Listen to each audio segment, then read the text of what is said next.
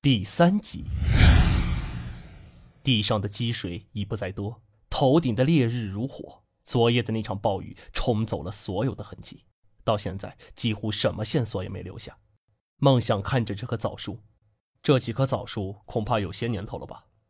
陆小二也随着梦想的目光看去，是的，杨老板妻子去世的那一年栽的，有些年头了。可惜昨夜的大雨让这棵树毁了。哦，原来杨老板的妻子已经过世了。那冒昧的问下，他去世多久了？差不多有七八年了吧。那杨老板的妻子是什么原因去世的呢？这我倒是不清楚。那年我还不在这里工作。不过听说杨老板的妻子是在外地去世的。孟想点了点头，没有继续追问下去，而是转了个话题问陆小二：“小二，这枣树一般几月结果？”回孟大人，这枣树一般八月份才结果，现在还早着呢。说罢，陆小二继续清理地面。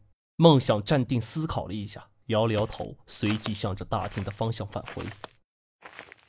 大厅里现在除了几个捕快，只剩下曾书生。孟想问：“杨老板去哪儿了？”一个捕快回答道：“他上楼休息去了。”孟想扫了扫眉头：“哦，杨老板住在哪儿？”说是住在顶层的阁楼里。孟想看了眼楼上，并不着急上去。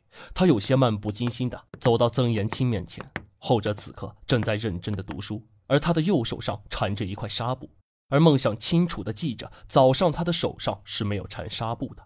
梦想默默站在那里问道：“环境这么嘈杂，能学得下去吗？你看的是什么书啊？”曾延清抬头看了一眼梦想，是《礼记集说》。所谓《礼记集说》，便是元人程浩所汇编，为明初科举所固定的教材之一。科举考试中四书五经的版本因此被完全的固定了下来。梦想虽不是读书人，但这本教材他倒是有所耳闻。想到这，梦想一边笑一边凑过去看，而曾书生则鬼鬼祟祟地将封面一把捂住。梦想觉得有猫腻，伸手去抓书页，定睛看去，发现这书的封面是纸糊上去的，书页顶端的黑色字体写的却是“浪士奇观”。这哪里还是科举教材？分明是当时盛行流传的皇书，讲的是钱塘秀才梅素仙的风流韵事。曾延清那白净的脸上顿时有些尴尬，低声说：“官爷可小声点小弟还要名声呢。”孟祥也低声笑道：“嘿嘿，这书我年轻时候也看过一些，是说这梅素仙纳了二十房小妾，比皇帝过得还要快活呢。”曾延清目露着特殊的光芒，那是只有色鬼才有的光芒。他一副久仰久仰，原来是同道中人的表情。梦想愉快地拍了拍他的肩膀，而后很快收敛了笑容，低声在他耳边问道：“你是谁？”“我浮生一某某罢了。”“我怎么觉得你并不是一个书生？”“嘿嘿，宁做一书生，不为百夫长。”梦想还想接着问，却被一个捕快打断。那捕快说。孟大人，李武座，请您过去。孟想站直身子，收敛起眼神，朝旁边一个捕快使了个眼色，头也不回的大步向二楼走去，眼睛却是一眼也没有再看曾延清。而曾延清呢，则小心翼翼地将浪矢奇观揣在怀里，站起身子正要走。这时，一个年轻的捕快提着佩刀上前说：“请你坐在你的座位上，不要乱动。”曾延清听闻，做出了一个无奈的表情，耸了耸肩，苦笑道：“我只是想去二楼看看。”李武坐在梦想的搀扶下站了起来，他摘下手套，助理拿过一个脸盆，他洗了洗脸，这使得本就苍老的脸庞更显得疲惫。而旁边的锦衣卫文火则依旧处在某种悲痛当中，他坐在角落，像是不存在一般。李爷辛苦了。梦想对这位老爷子很是尊敬，问道：“您可有什么发现？”其实，仵作在明朝大多是由地位低下的贱民担任，大多是殓尸送葬、玉棺屠宰之家，其后代甚至不能参加科举考试，以至于成为不少人奚落和嘲讽的对象。但是对于李仵作，衙门里的人一向是很尊敬的，所以老爷子还是梦想专门请过来的。李仵作将脸上每一处清理了一遍，这才神清气爽地喘了一口气，说道：“尸体上没有任何致命伤，也没有鲜血流出的痕迹。”梦想点点头：“啊，确实是这样。”我用银针测毒，并未发现有毒，而看着身体也没有多少中毒的迹象，只是，只是什么？李武作没有回答，他朝文火看了一眼，问道：“大人，不知您的外甥今年多大了？”文火表情黯淡的回答：“十八岁，他才十八岁啊！”听到这话，李武作重新戴上手套，轻轻拉起死者的一条胳膊。死者原本穿着的长袖衣服早已被他用小刀割开，胳膊是露在外面的。李武作道：“文大人，冒昧的问一句，您的外甥生前身体可好？是否有疾病呢？”文火摇了摇头：“小渊是我一手带大的，是个健康的男人，一顿饭能吃两斤牛肉。”李武作摊开张渊的手：“那您看这只手臂。”他同时摆出自己的左臂，用来对比。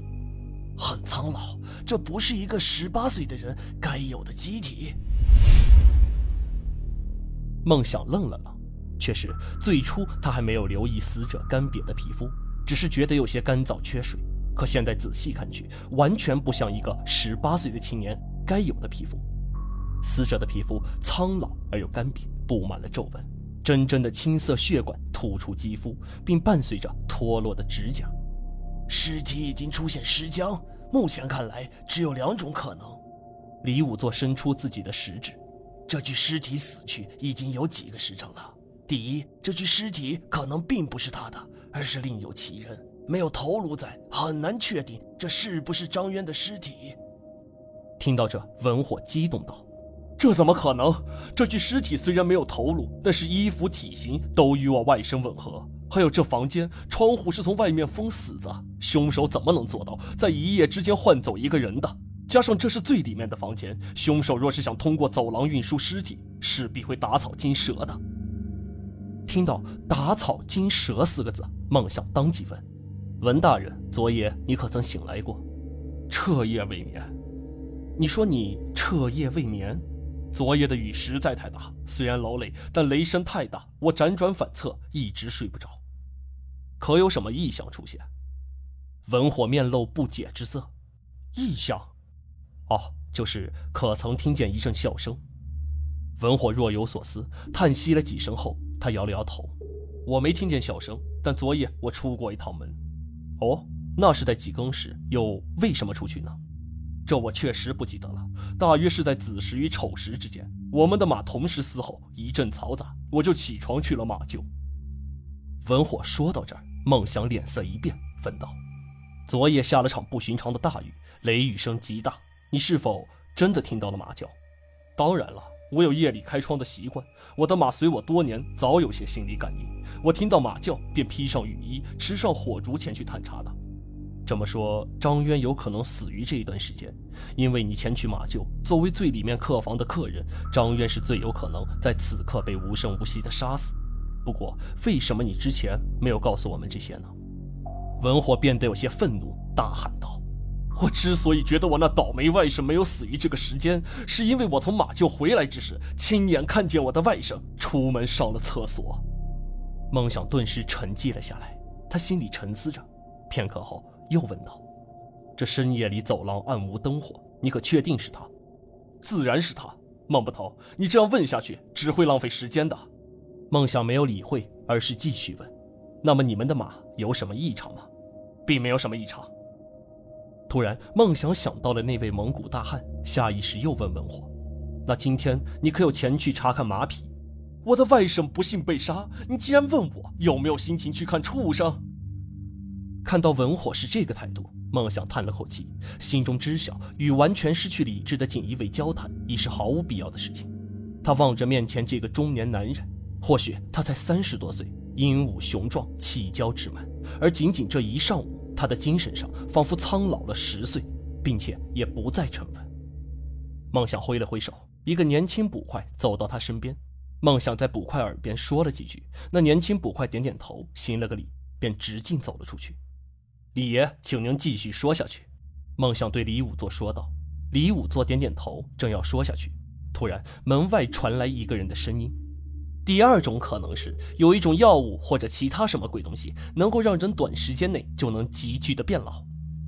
听闻众人回首，只见那门外杵着一人，正是书生曾延庆。他左手持扇，而他寻常用的右手此刻正缠着纱布。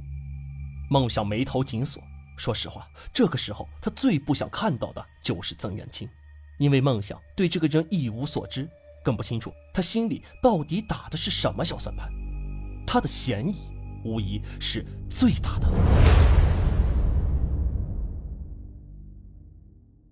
本集播讲完毕，喜欢的话可在评论区留言或者订阅哦。